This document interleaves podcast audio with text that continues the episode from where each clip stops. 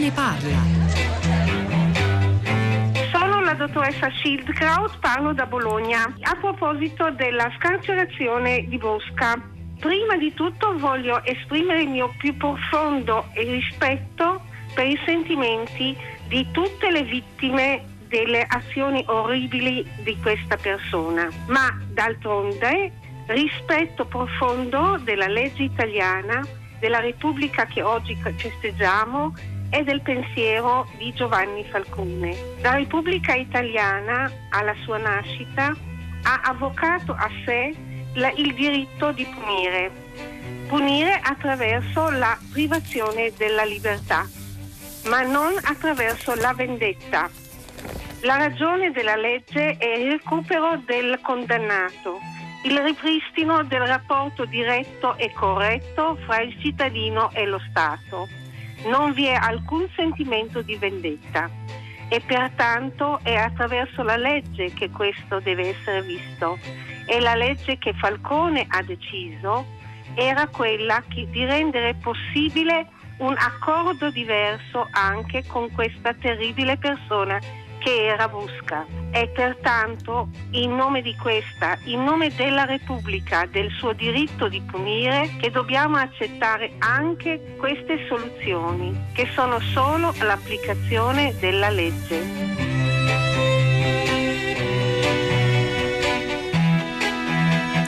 Sono le 10:03, una buona giornata da Pietro del Soldà, benvenuti a Tutta la città ne parla. Questa telefonata bella, complessa, articolata di un'ascoltatrice stamani a prima pagina porta anche noi oggi ad occuparci della scarcerazione di Giovanni Brusca. Se ne era già occupata Farenet ieri pomeriggio con un'intervista al magistrato Elio Fassone. Noi ci ritorniamo questa mattina perché il tema è davvero molto, molto interessante. Non parla soltanto del nostro rapporto con la mafia, ma anche del nostro rapporto con la giustizia.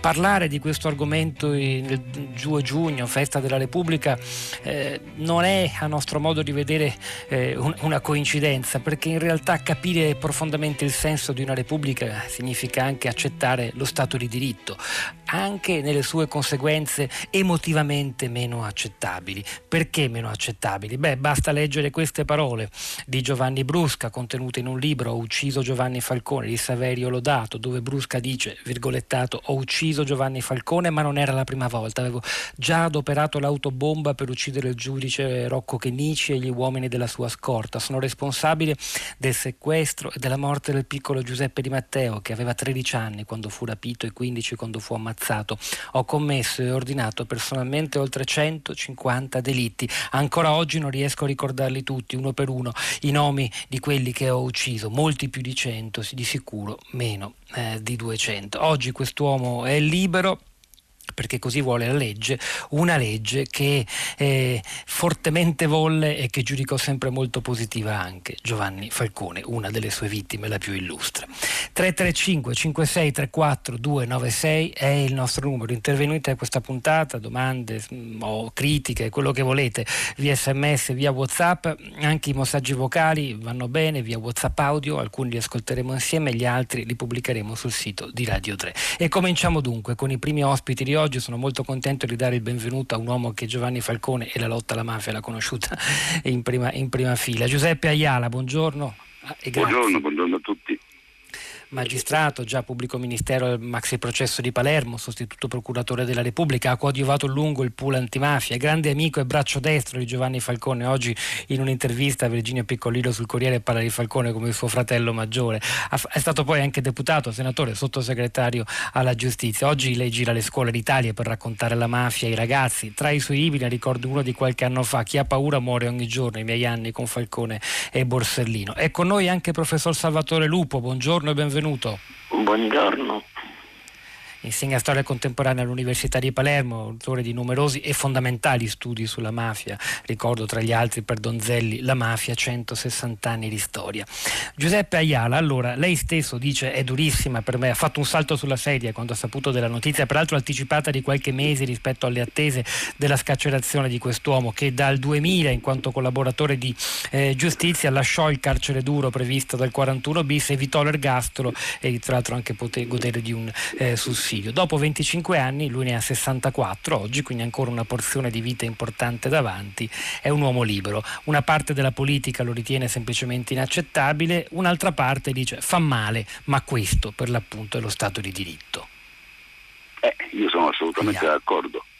Vede, dobbiamo cercare anche in momenti, mi rendo conto che suscitano reazioni anche emotive, ma comprensibili, umanamente comprensibili, però dobbiamo sempre cercare di ragionare. Io, per esempio, in una rapida lettura del giornale stamattina vedo qualche esponente politico che parla di vergogna dello Stato per questa.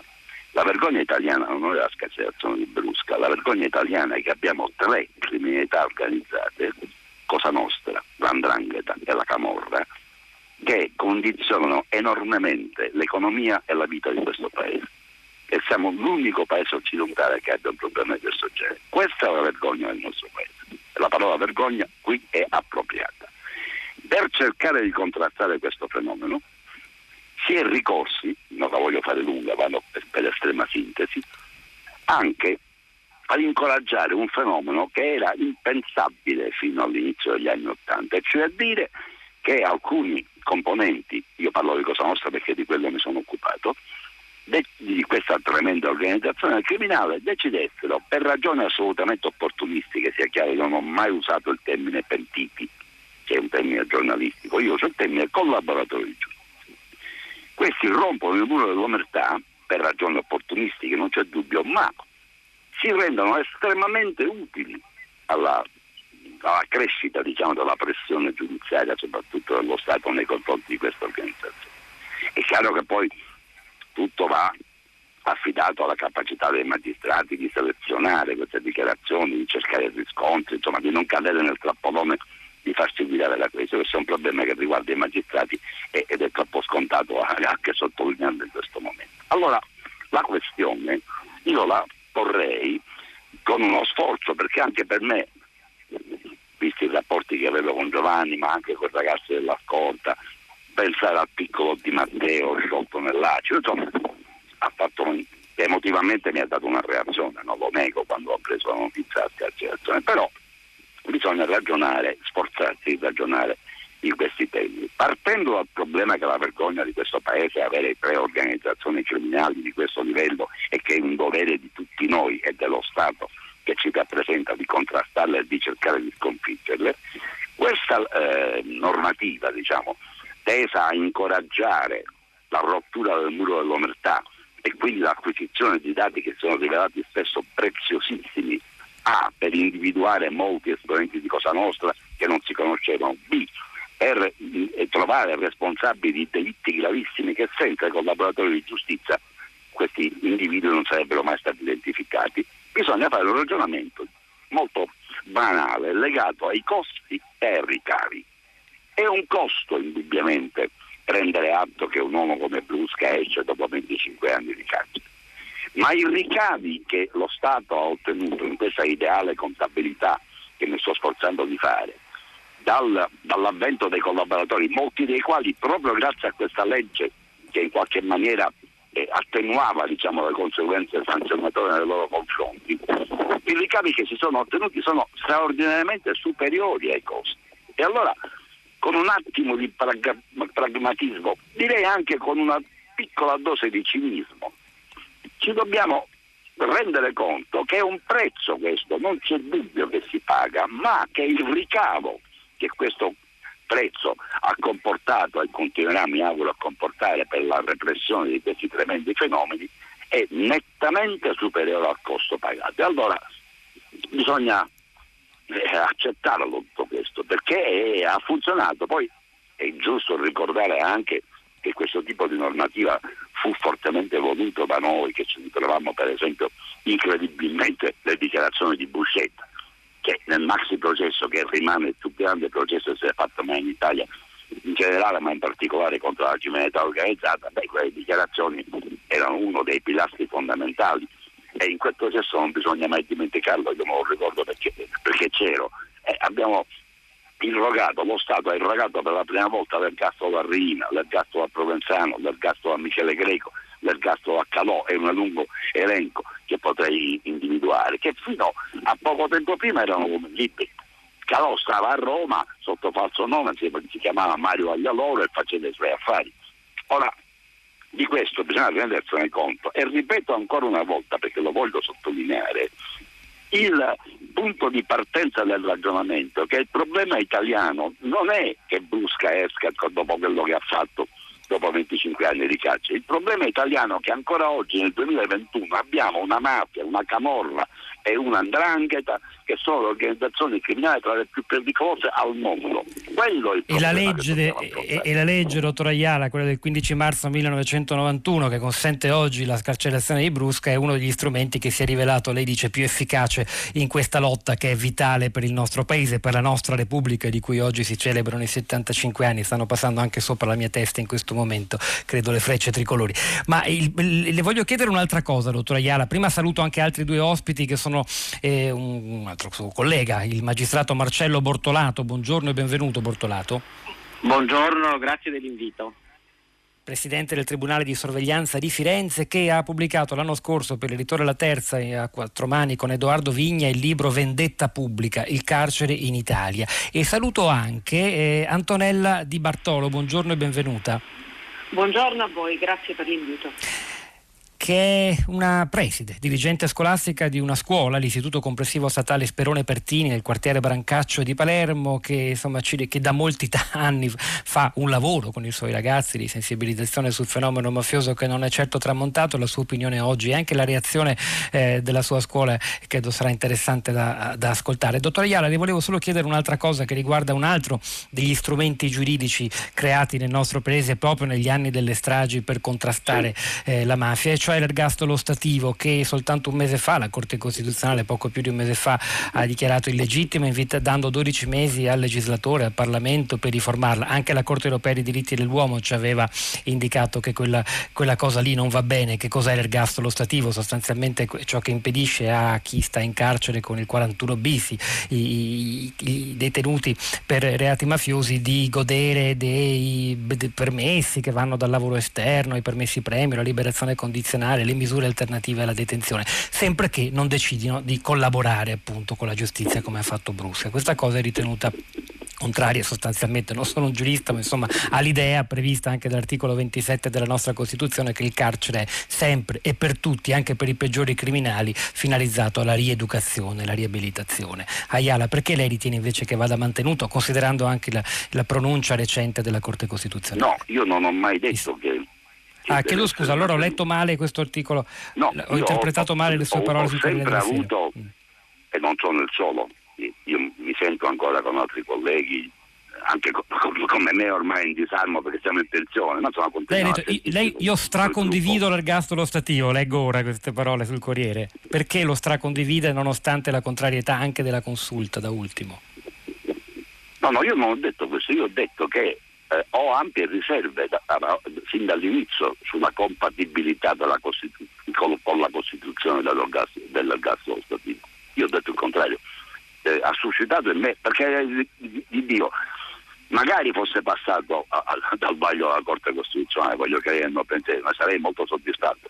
Ma il fatto che non abbia superato quel vaglio conferma le perplessità che non soltanto io avevo sulla compatibilità dell'ergastolo stativo rispetto alle norme della Costituzione. Lei tra l'altro ha citato un articolo fondamentale sul piano della funzione della pena. Il problema sarà adesso, la Corte giustamente invita il Parlamento in tornando a fare una nuova legge, vedere come strutturare questa legge. Questo è un mestiere che non mi appartiene più perché in Parlamento non sono più. Mi auguro che si trovi una forma che non indebolisca troppo quella che era la previsione, secondo me, diciamo, di difficile di gestione costituzionale dell'organo stativo. Speriamo che il Parlamento riesca a trovare un punto di equilibrio e possa la prossima volta superare l'esame della Corte Costituzionale. Allora le abbiamo dato l'occasione per correggere un po', perché francamente leggendo la sua intervista al Corriere della Sera ne viene fuori una sua posizione diversa, devo dire la verità. Ma io non l'ho letta l'intervista stamattina. Mi meraviglia perché Virginia Piccolillo, che mi ha chiamato ieri, è una brava giornalista con cui tra l'altro è un rapporto. A volte capita nelle finte. Può capitare perché è un incidente di percorso. Allora, ma io la ringrazio a questo punto di avermi dato modo di chiarire il mio pensiero, grazie. Grazie a lei, dottor Ayala. Allora, Salvatore Lupo, da storico della mafia, lei che come giudica il valore di questa legge che è così difficile da mandare giù, quando ha come conseguenze la scarcerazione di un killer come Brusca? È stata così importante, come per esempio ribadisce oggi su Repubblica un altro magistrato di primo piano come il dottor Giuseppe Pignatone? Sì, non c'è dubbio. E non c'è dubbio che la legge è stata importante, che ha consentito grandi risultati, e certamente sarebbe stato peggio se il nostro paese fosse ancora ostaggio di quella poderosa organizzazione che invece è stata così fortemente indebolita, non solo dalla legge, dalle pratiche, dalle azioni, ma la legge l'hanno voluta i magistrati di prima fila, e penso bisogna accettarla. Certo, si capisce lo sconcerto dell'opinione pubblica, che è un po' anche il mio e di tutti, credo, perché l'idea comunque che la Repubblica faccia uno scambio, faccia un accordo, faccia un compromesso con un feroce criminale di questo genere, che poi noi ragioniamo i mafiosi, i militanti di Cosa Nostra, eccetera, eccetera, ma è evidente che davanti alla giustizia penale non tutti questi affiliati devono essere uguali, perché c'è chi ha commesso gravissimi reati e magari chi no, e questo è uno dei peggiori in assoluto, e questo è il problema, appunto, reo confesso di centinaia di omicidi.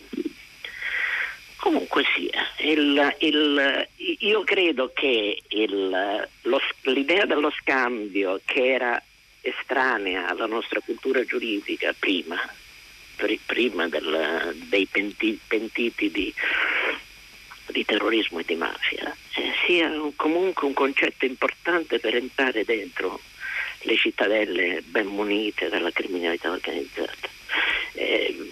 Bisognerà dire, adesso io non sono un giurista, però comunque questi 25 anni di carcere se le sono fatte, mentre invece forse ci sono situazioni magari a livello internazionale in cui lo scambio è ancora più brutale, c'è gente che non si fa niente, quindi da questo punto di vista prendiamone atto. Io spero che poi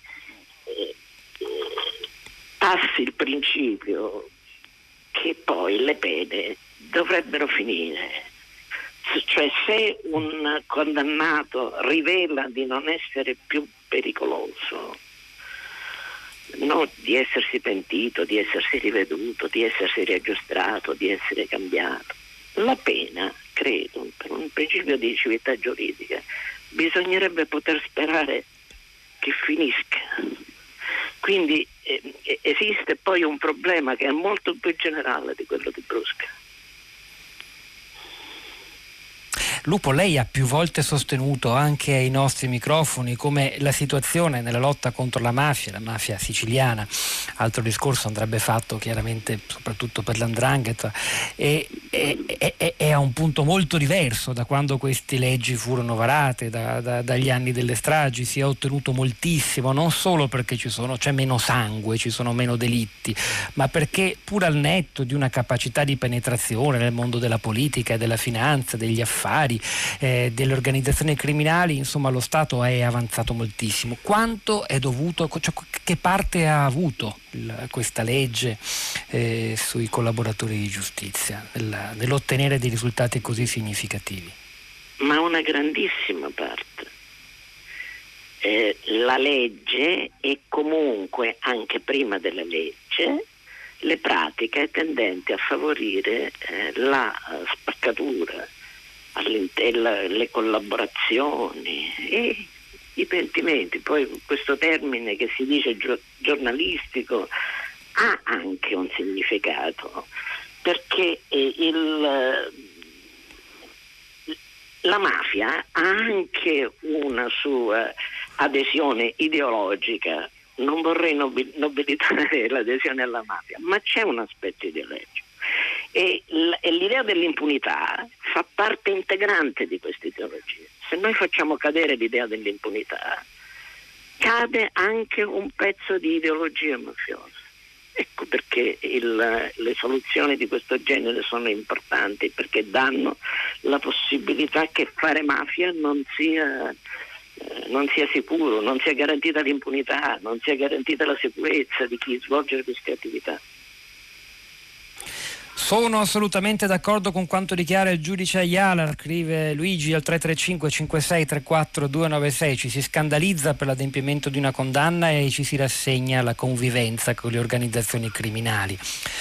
Tutti invece si accorgono, un altro messaggio, mi raccomando firmatevi questi messaggi, tutti si accorgono che in Italia la legge non è giusta, quando Falcone l'ha voluta forse non aveva pensato alla sua evoluzione, i tempi sono cambiati, chi lo sa.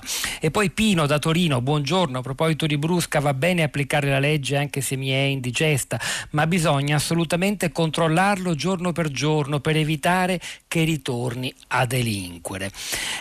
Dottor Bortolato, lo ricordo, presidente del Tribunale di Sorveglianza di Firenze, ha ragione Pino nel suo messaggio. Cosa accadrà? Lo chiedo proprio a un esperto anche di scarcerazioni, qual è lei, a un personaggio come Brusca nel futuro? Ma allora innanzitutto voglio premettere che della vicenda Brusca non mi sono occupato e quindi posso parlare solo in base alle informazioni che ho, come tutti, appreso dalla stampa.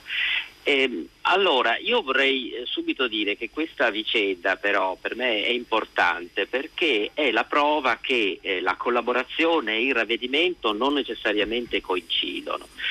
Cioè quello che voglio dire è che non vi è parificazione alcuna tra la collaborazione con la giustizia e il pentitismo, ovvero il ravvedimento sicuro, tant'è che se questo fosse vero, cioè se Brusca si fosse realmente ravveduto, sarebbe uscito ben prima, proprio in base alla legislazione sui collaboratori. Anzi, mi risulta che nel 2019 proprio il Tribunale di Sorveglianza di Roma gli abbia rigettato un'istanza di misura alternativa alla quale avrebbe potuto accedere in base alla legislazione premiale. Oggi lui è uscito perché ha ascoltato interamente la pena, quindi la vicenda ci insegna innanzitutto che le pene temporanee prima o poi finiscono. Poi che la pena di morte è stata cancellata dal nostro ordinamento repubblicano e infine appunto che non può esserci parificazione tra collaborazione e ravvedimento, che poi è quello che in sostanza dice la Corte Costituzionale con le due pronunce sull'ergastolo ostativo. Ora, Brusca ha terminato la pena, l'ha terminata anticipatamente perché ha avuto il beneficio della liberazione anticipata. Ora io do per scontato che la condotta carceraria del Brusca fosse irreprensibile e che tutti i pareri fossero favorevoli, perché per la concessione del beneficio della liberazione anticipata è necessario il parere del pubblico ministero e anche d'ufficio in questi casi del procuratore nazionale antimafia. La pena è finita e tuttavia mi risulta da quanto ho appreso che è stato sottoposto ad una misura di sicurezza che si chiama vigilata, quindi comunque ad una forma di controllo che continuerà nel tempo finché la magistratura di sorveglianza, che è tenuta a riesaminare la pericolosità sociale del condannato post pena, non dichiari che non è più pericoloso.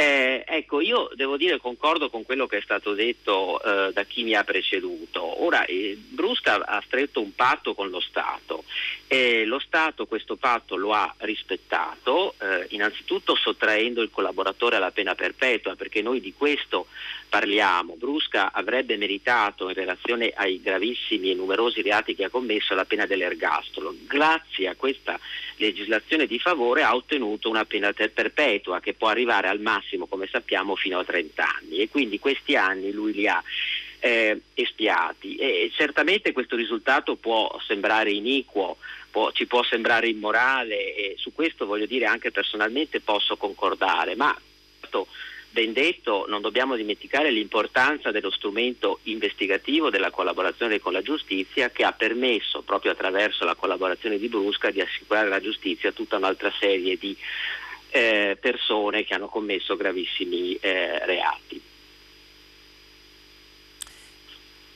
Professoressa Antonella Di Bartolo, lei è la preside di un istituto, lo Sperone Pertini, il quartiere Brancaccio di Palermo, che era salita, credo suo malgrado, all'onore delle cronache esattamente un anno fa, nel maggio del 2020, quando per ragioni diverse, erano ragioni sanitarie, eravamo nella prima ondata della pandemia, si decise la scarcerazione anche di alcuni boss mafiosi, poi in realtà il fenomeno andava ridimensionato rispetto a quanto è accaduto davvero. Lei condivise su Facebook, mi pare, le parole di Maria Falcone, la sorella di Giovanni, che chiedeva certezza della pena e si preoccupava appunto di una resa dello Stato, del carcere nei confronti di questi pericolosi pentiti. La conseguenza, insomma, non so se poi sia stata individuata anche dal punto di vista delle responsabilità vere e proprie di quelle sue parole, fu che la scuola venne assaltata e addirittura distrutta in alcune parti, porte, finestre, armadi, delle aule di scuola primaria e media, divelte il sistema di videosorveglianza, le porte blindate, rubati tutti i computer e i proiettori. Lei lo definì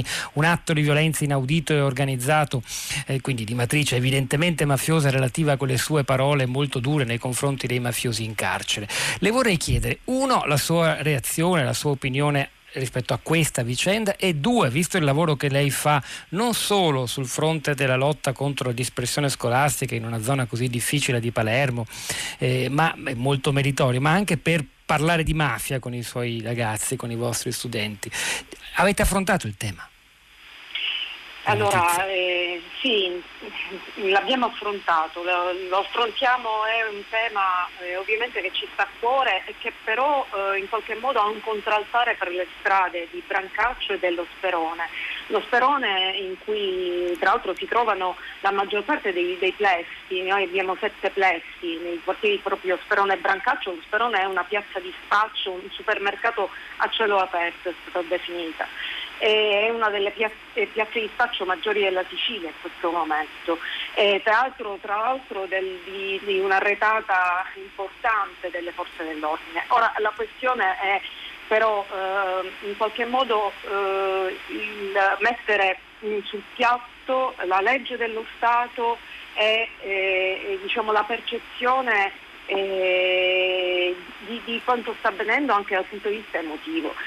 Brusca, come tanti altri collaboratori di giustizia, ha dato un contributo alle indagini, per cui anche proprio in base alla legge del 91 viene riconosciuto appunto una sua utilità nello scardinare, nel capire i meccanismi mafiosi, stragisti, e quindi proprio per incentivare la rottura del muro dell'omertà lo Stato si avvale dei collaboratori di giustizia che non sono pentiti, ma sono appunto tra virgolette utilizzati dallo Stato per andare a indagare le trame delle mafie. E tra l'altro io trovo un aggancio anche con quanto è accaduto proprio 2 giorni fa nelle strade di Palermo. Un uomo è stato ucciso, si torna a sparare a Palermo alla Bucciria, probabilmente per uno sconfinamento nello spaccio della droga, uno sconfinamento territoriale. Cosa è successo? Che mentre veniva accompagnato in ospedale, altre persone pulivano il teatro del delitto, per cui andando a ricostruire quel muro di omertà e diciamo di copertura contro cui invece lo Stato deve sempre lottare. Ora la questione è i collaboratori servono e sono serviti. Il dolore dei familiari è immenso, come è immenso sono immense le ferite che porta Palermo. Ai ragazzi bisogna spiegare, io penso che a tutti bisogna spiegare il senso anche di questa scarcerazione. Piuttosto è importante indagare sul patrimonio di Brusca, sui movimenti che verranno fatti da Brusca, ma come è importante indagare su tutti i movimenti e le infiltrazioni nell'economia e nella politica e nell'antistato, nei servizi della 'ndrangheta, della Camorra, della mafia. perché si rischia di concentrare la nostra attenzione su un fatto ovviamente grave e che tra l'altro importante, che ci sollecita tutti, però perdere di vista il reale contrasto alle mafie a livello internazionale, perché poi la normativa internazionale non è costruita per il contrasto alle mafie. Le mafie non sono conosciute in tanti paesi europei, tant'è che l'infiltrazione mafiosa è molto più facile all'estero piuttosto che in Italia. Ora, questo è su un livello macro. A livello micro, io vi riporto alle strade che io percorro ogni giorno. Lì bisogna creare consenso verso lo Stato e distanza dalle mafie, e arando diritti, cercando di avere a sé, di condurre a sé, allo Stato, alle forze buone, ai valori sani, i ragazzi che invece per strada vengono distratti e possono essere molto distratti dal guadagno facile, dalle promesse che, ahimè, i criminali mantengono, e quindi bisogna cercare di ricucire i tessuti sociali delle nostre periferie, che sono assolutamente disgregati e che sono dei veri e propri vivai per la criminalità organizzata. Mi scusi, Preside Di Bartolo, sì. Da questo punto di vista la capacità attrattiva, seduttiva della mafia a Palermo, delle altre organizzazioni criminali nelle altre regioni, soprattutto del sud ma non solo, è aumentata rispetto a una volta? Rispetto soltanto 10 o 20 anni fa, la stagione di quando vengono poi scritte queste leggi, come quella sulla collaborazione di giustizia, l'epoca delle stragi, c'è meno attenzione e quindi più fascino? La povertà anche economica, non soltanto quella educativa, ma intanto quella economica attrae verso le mafie, perché le mafie cercano e hanno consenso proprio sulle debolezze delle persone, e se non si fa nulla o molto poco, e vi assicuro che allo Sperone, a Brancaccio e soprattutto allo Sperone si fa davvero poco per i bambini, per i ragazzi, e allora è ovvio che le mafie hanno il terreno fertile. Tra l'altro, in un momento di difficoltà economica trasversale, a maggior ragione io temo che io mi chiedo anzi di chi sarà lo Stato, di chi sarà l'economia italiana tra 6 mesi, tra un anno, perché tante imprese, tante attività commerciali sono state messe in ginocchio, ovviamente. E sappiamo che questa è anche la grande preoccupazione che circonda l'enorme quantità di denaro che arriverà dal Next Generation EU, che diventerà il nostro piano nazionale di ripresa e resilienza. C'è bisogno di chiarezza, diceva la dirigente dell'Istituto Scolastico Sperone Pertini di Palermo. Ritorno, va spiegata la liberazione di Brusca, e lo confermano i messaggi che stanno arrivando. Ve ne leggo 2 a titolo di esempio, uno dopo l'altro, sullo schermo del computer che ho davanti.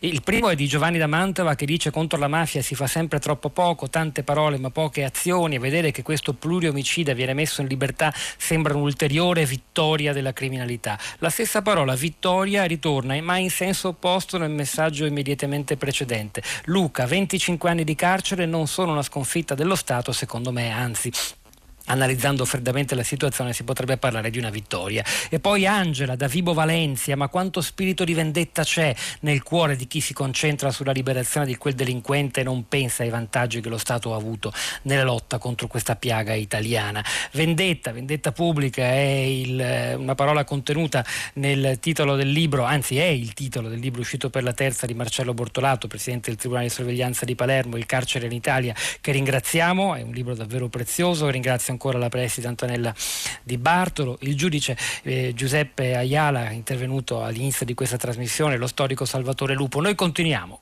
in musica. Oggi non sono soltanto i 75 anni della Repubblica Italiana, ma sono passati anche 40 anni dalla morte di Rino Gaetano. Il 2 giugno 1981 morì a 30 anni in un incidente stradale. Ricordiamo il grande cantautore con uno dei brani più celebri, Aida, una marcia poco trionfale nella storia d'Italia. E vi dico anche che il cantautore sarà ricordato oggi in una puntata speciale dell'Idealista, il nostro programma in onda alle 14:30 dedicato a 5 fotografie del meridione cantate da Rino Gaetano. Aida.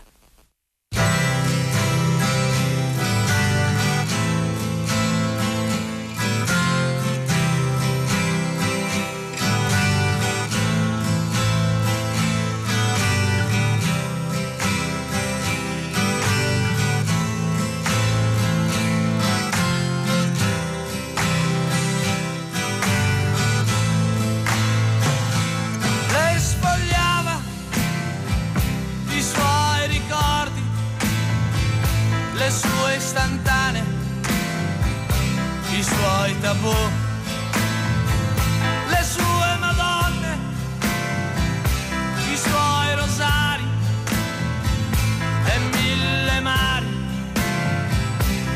E alala, i suoi vestiti di lino e seta, le calze a rete, Marlene e Charlotte.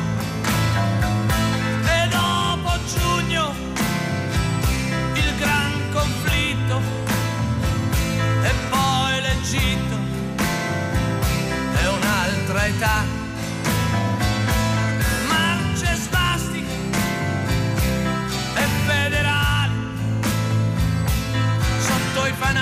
fanali, l'oscurità e poi il ritorno in un paese diviso, nel viso più rosso d'amore. Aida,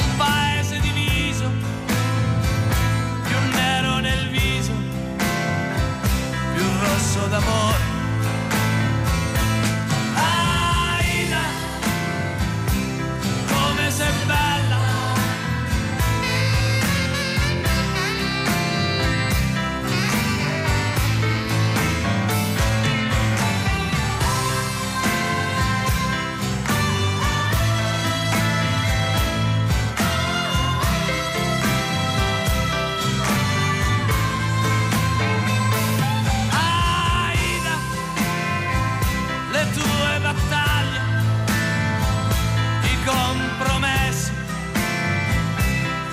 Povertà, i salari bassi, la fame bussa, il terrore russo, Cristo è sta lì.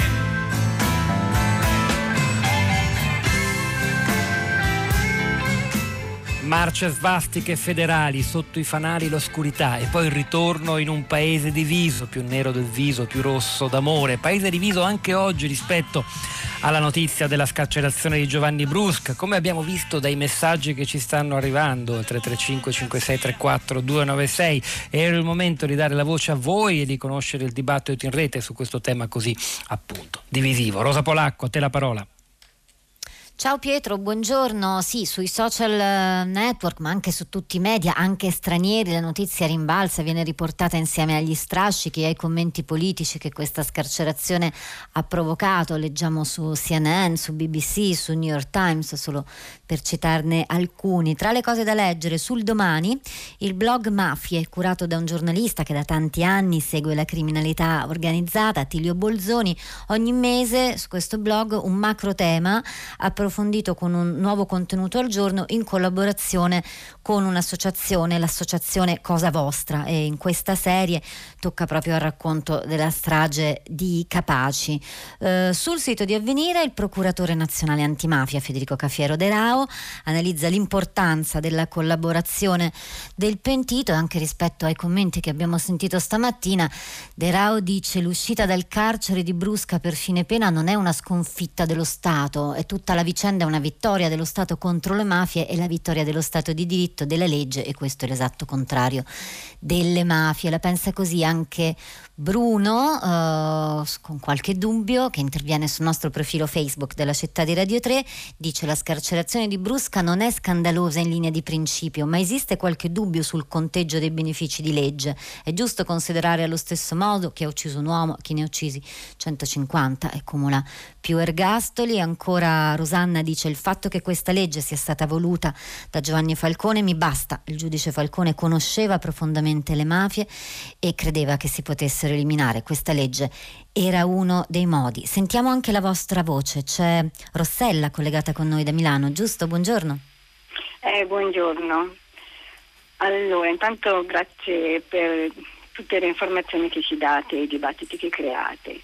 Allora, io ho scritto 3 parole: emotività, perché tutti, quando abbiamo sentito questa notizia, ci siamo fatti prendere dall'emotività, dalla rabbia, però questa cosa ci fa perdere l'obiettivo. Dobbiamo essere lucidi e capire che dietro tutto questo c'è stato qualcosa che ha permesso di indebolire quello che veramente è un grande problema per la nostra nazione. Quindi usare più la mente e meno l'emotività, e oltretutto può essere anche che questa persona liberata sia già un condannato a morte, perché quello che ha fatto l'ha messo comunque in una situazione anche difficile. Grazie Rossella, sì, emotività è una parola, un sentimento che abbiamo condiviso tutti in queste ore. Rispetto a questo fatto va tenuta a bada. Sentiamo anche la voce di Carlo su WhatsApp. Per decenni lo Stato italiano ha abbandonato quelle terre, le terre meridionali, a un contropotere che controllava, anche in modo indiretto, gli interessi dello Stato, o perlomeno di quelle elite e di quel notabilato che governavano quelle terre. Ora, che cosa si vuole? Perché tutti i discorsi? Nella lotta contro la mafia solamente i pentiti sono riusciti a scardinare il loro contropotere. Di conseguenza dobbiamo accettare che un assassino e un criminale esca dopo aver collaborato con lo Stato. Questa collaborazione è servita allo Stato. Noi paradossalmente dobbiamo dire solo grazie a Brusca e a tutti i pentiti, perché in questo modo ci permettono di colmare i decenni di latitanza dello Stato. Carlo da Napoli. Grazie anche a Carlo. Abbiamo un minuto per sentire Paolo. Buongiorno. Buongiorno, sono Paolo da Torino, grazie per avermi dato la linea. La scarcerazione di Brusca, pur essendo attuata nel rispetto delle leggi, pone di fronte al fatto che il delitto compiuto rimane e la pena si esaurisce. Di fronte a tragedie irreversibili e di enorme gravità, questi 2 fatti, il delitto compiuto e l'esaurimento pena, appaiono difficilmente conciliabili dal punto di vista del senso comune, che evidentemente conserva la memoria del delitto, specie se molto grave, però questo è il nostro ordinamento, che prevede che le pene siano comminate per fini rieducativi e ci sia una fine della pena. Evidentemente nel senso comune è difficile, specie di fronte a delitti di questa gravità, assimilare questo concetto. Ma questo è difficile anche per quella emotività, no? che citava, chiamava in causa il primo intervento di questa mattina nella nostra piazza, quello di Rossella. Grazie anche a Paolo per il suo contributo. Le vostre voci potete riascoltarle sul nostro sito. Noi ci lasciamo, ascoltiamo le notizie dal giornale radio, l'Onda Verde, e poi torniamo di nuovo in diretta con Tutta la città ne parla. Tutta la città ne parla. La mafia, lo sappiamo, esiste tuttora, non è stata ancora definitivamente sconfitta. Estende i suoi tentacoli nefasti in attività illecite e insidiose anche a livello internazionale. Per questo è necessario tenere sempre la guardia alta e l'attenzione vigile da parte di tutte le forze dello Stato. Ma la condanna popolare, ampia e possente, ha respinto con efficacia, in modo chiaro, corale e diffuso, i crimini, gli uomini, i metodi, l'esistenza della mafia. Nessuna zona grigia, nessuna omertà, né tacita connivenza. O si sta contro la mafia o si è complice dei mafiosi. Non vi sono alternative. La mafia teme certamente le sentenze tribunali, ma vede come un grave pericolo per la sua stessa esistenza la condanna da parte degli uomini liberi e coraggiosi. Queste erano le parole pronunciate 9 giorni fa, nel 29° anniversario della strage di Capaci, nell'aula bunker di Palermo, dal Presidente della Repubblica Sergio Mattarella. Parole chiare sulle quali c'è un consenso unanime: o si è contro la mafia oppure di fatto si favorisce il fenomeno mafioso nel nostro paese. Meno facile è prendere posizione, almeno così pare dai tanti messaggi che ci sono arrivati, intorno a una notizia che ha a che fare pesantemente con la lotta, sulla storia della mafia e della lotta contro la mafia, quale la scarcerazione di Giovanni Brusca. Visto che arrivano sms di tenore davvero opposto, c'è chi la considera una vittoria della mafia, chi invece, come ha ribadito anche, lo ha ricordato Rosa Polacco poco fa, il procuratore nazionale antimafia Cafiero De Raho, una vittoria delle istituzioni per tutto ciò che la legge sui collaboratori di giustizia, fortemente voluta dallo stesso Falcone, vittima di Brusca nella strage di Capaci, volle, perché quella legge ha consentito straordinari progressi. Ce lo ha ribadito poc'anzi anche il magistrato Giuseppe Ayala, che era molto vicino a Falcone, lo storico Salvatore Lupo, che ritengo che le loro parole siano importanti e tutte di riascoltare. Si apre però a questo punto un dilemma di carattere squisitamente morale del nostro rapporto con un cardine dello Stato di diritto. Oggi è la festa della Repubblica. La Repubblica, una democrazia, non è solo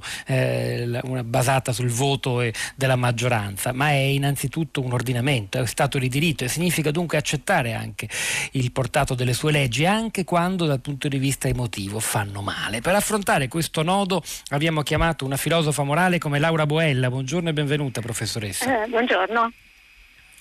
Che ricordo ha recentemente per Radio 3, per Uomini e Profeti, realizzato un ciclo di puntate molto interessanti, tutte da riascoltare, maestre che insegnano a pensare. A una filosofa morale come lei cosa viene in mente vedendo questa sorta di, non so se sia giusto chiamarlo, conflitto tra la razionalità del diritto e l'emotività di chi, penso ai familiari degli agenti della scorta di Falcone, giudica invece questa scarcerazione di Brusca una vergogna? Dunque, non credo che sia semplicemente un conflitto tra un'istanza impersonale, la legge, il diritto, e le emozioni, no? Tutt'altro. Cioè, ovviamente le emozioni ci sono sempre, anche in chi poi applica il diritto. Ma qui, se c'è un dilemma, come lei lo ha già chiamato, il dilemma è tra, da un lato, la giustizia, pensiamo alle statue della giustizia, no? Cioè col bilancino che calcolano esattamente il torto e il diritto e sono implacabili, no? Hanno questa postura diritta. E invece l'amore, cioè la pietas, cioè che è relazionale, che prende in considerazione le persone con nome e cognome, data di nascita, uomini e donne, e quindi spesso la pietà ha una postura che è anche quella di chinarsi, no? Verso, interessarsi verso una persona. Allora io penso che questo conflitto di per sé debba essere molto reale, e penso anche proprio alla frase pronunciata dalla signora Schifano, no? Preoccupata perché dice: cosa penserà mia figlia che è iscritta a giurisprudenza? E questa è una bellissima domanda, proprio perché c'è il problema della certezza del diritto e c'è anche il problema della funzione sociale che ha il diritto, proprio anche come mediazione a livello, diciamo, sovrapersonale, no? Di determinati conflitti. Oltretutto poi il diritto negli ultimi tempi, e poi la legge Falcone lo dimostra, no? Ha proprio avuto anche dei momenti di innovazione, di attenzione nei confronti proprio della concretezza della sua applicazione intanto, ma anche della concretezza della vita delle persone. Allora io mi sentirei di dire che è doloroso, sicuramente, anche la sorella di Falcone lo ha ammesso, è doloroso ammettere, accettare che una legge possa consentire anche questo tipo di scarcerazione. C'è dolore, c'è chiaramente niente che possa rimarginare determinate gravissime ferite. Però c'è un filosofo che ha lavorato sul perdono e anche sulla giustizia, Vladimir Yankelevich, che usava un'espressione secondo me molto bella, cioè tenendo conto di questa proprio incompatibilità, si potrebbe dire, no, tra giustizia e amore, che poi è la linfa del perdono, lui però diceva che c'è la possibilità di aerare lo spazio che sta in mezzo. E un po' io ho pensato un po' come si dà aria a una stanza, no? E si pulisce, un po' si arrieggia una stanza. Ecco, l'attenzione credo per il dilemma, che è anche il dilemma, scusate, del criminale, no? Il criminale, e questo poi è il tema di Hannah Arendt, che considerava il perdono una potenzialità dell'azione, una possibilità che l'azione aveva proprio di rimediare alla inesorabilità di ciò che è stato fatto, di ciò che è accaduto, ciò che è morto non verrà mai risuscitato, no? Allora c'è questo macigno e arieggiare, diciamo, l'aria che sta in mezzo a questo blocco e vuol dire anche usufruire dell'attenzione verso l'incognito anche di una persona. In fondo, se uno rimuove il macigno può anche accettare un rischio, fare una scommessa. Tu 20 anni fa o più di 20 anni fa hai commesso un truce omicidio, però sappiamo tutti che le persone cambiano, no? Quindi non c'è corrispettivo ovviamente in tutto questo, non c'è garanzia, ma aprire la finestra, ecco, mantenendo il dolore, la sofferenza, il peso.